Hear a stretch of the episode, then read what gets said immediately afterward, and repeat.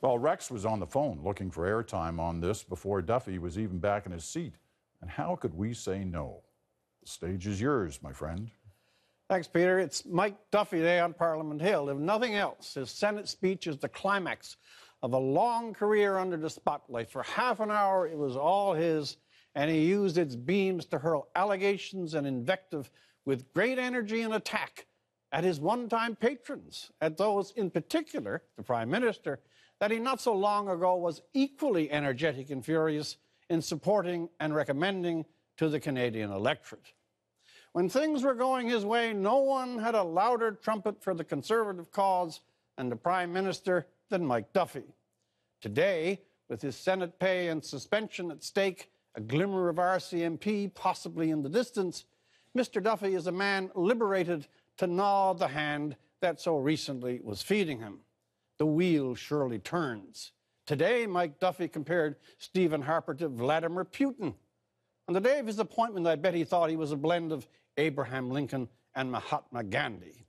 Well, the speech was a showstopper, as it had to be. If Mike had meat, this was the day to throw it out. He had, and he did. He named them all: Senator Marjorie LeBreton, Advisor Ray Novak, and, of course, Stephen Harper himself. Mr. Duffy asserts the Prime Minister's controlling mean hand and presence in this entire matter. He denies that key element that Nigel Wright acted alone. That's not a cat. That's a tiger among the pigeons. It's interesting in some morbid kind of way how these two, the elevated, Mr. Duffy, and the elevator, Mr. Harper, have mingled their fates. One must go down for the other to stay. Mr. Duffy, for his part, had the keenest lust to be on the velvet benches with the other insiders, and for that, traded a long day in journalism for a plush night in the upper chamber, a chance to join the club. Some people wonder, however, why on earth Stephen Harper picked him.